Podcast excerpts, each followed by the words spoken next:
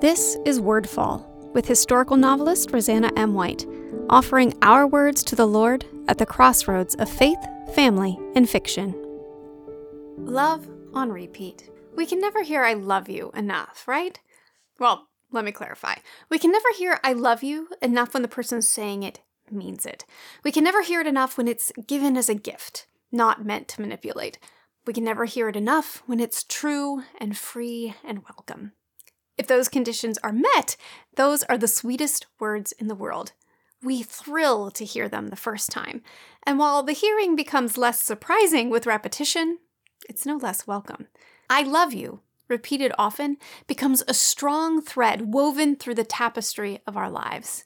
We know, by hearing it regularly, that it's true. We know that it means something. And we know that the meaning goes far beyond the syllables to the implications of the words. We can trust that person. We can depend on them. We can be vulnerable and open with them. And that's just the little miracle that happens when we receive that repeated affirmation of love. What happens when we give it? It could be hard for us to say those words the first time to someone. What if they don't feel the same way? Is it too soon? What if you think it's love, but it's not? That hesitation goes away with practice, though, right? The more you say it, the easier it is to say. Not just that, though. The more you say it, the more you mean it. The more you say it, the more you become aware of its truth. The more you say it, the more it becomes part of what defines you. It becomes who you are. You are both beloved and lover. You are part of something greater than yourself.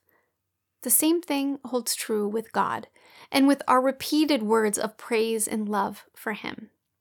Jesus warns us against vain repetitions, for good reason. It's easy to forget the meaning of words we say a lot.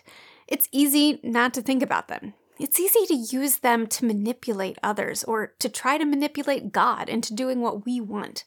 We can say, "Your will be done," and mean, "My will be done." We can say, "To God be the glory," but mean, "Look how holy I am."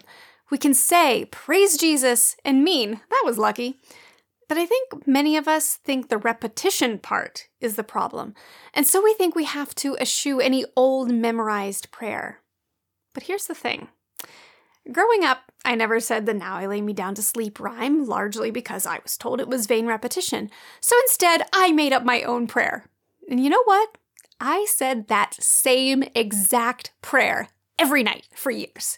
Oh, there was a place to personalize it and name particular needs, but even those were the same so often that 8-year-old Rosanna would sometimes just say when she was really tired, and all of those others. Did the repetition ever become vain? Sure, there were nights I just rattled it off, barely thinking about it, but that wasn't the norm, and it wasn't my habit. My habit was to pause and think about it. With my own kids, we have prayed together every night since they were little, and guess what? It's the same basic words every night, the same basic pattern. We fill in different blanks, and I have a few variations up my sleeve, but in general, it's the same. Why? Because when we find the words that capture the meaning of our hearts, we use them over and over again. And that's good. There are words and phrases and prayers we should repeat.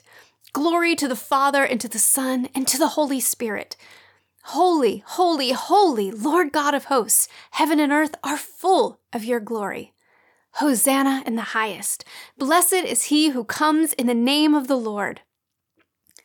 Lamb of God, you take away the sins of the world. Have mercy on us. Our Father, who is in heaven, may your name be set aside as holy. I remember years ago, there was a member of our church who asked me why we said the Lord's Prayer in every service.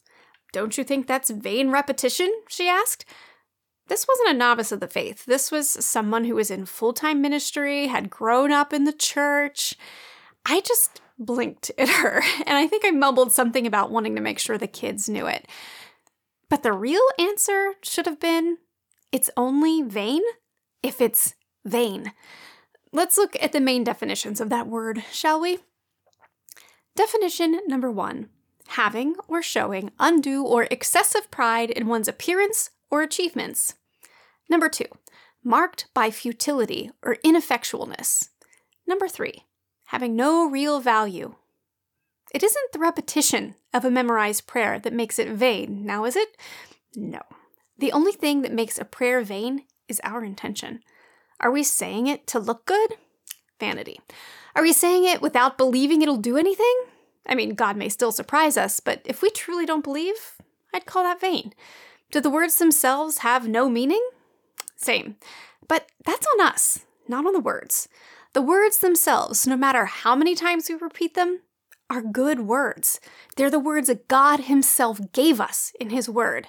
They can bring life and hope and promise and joy if we use them right.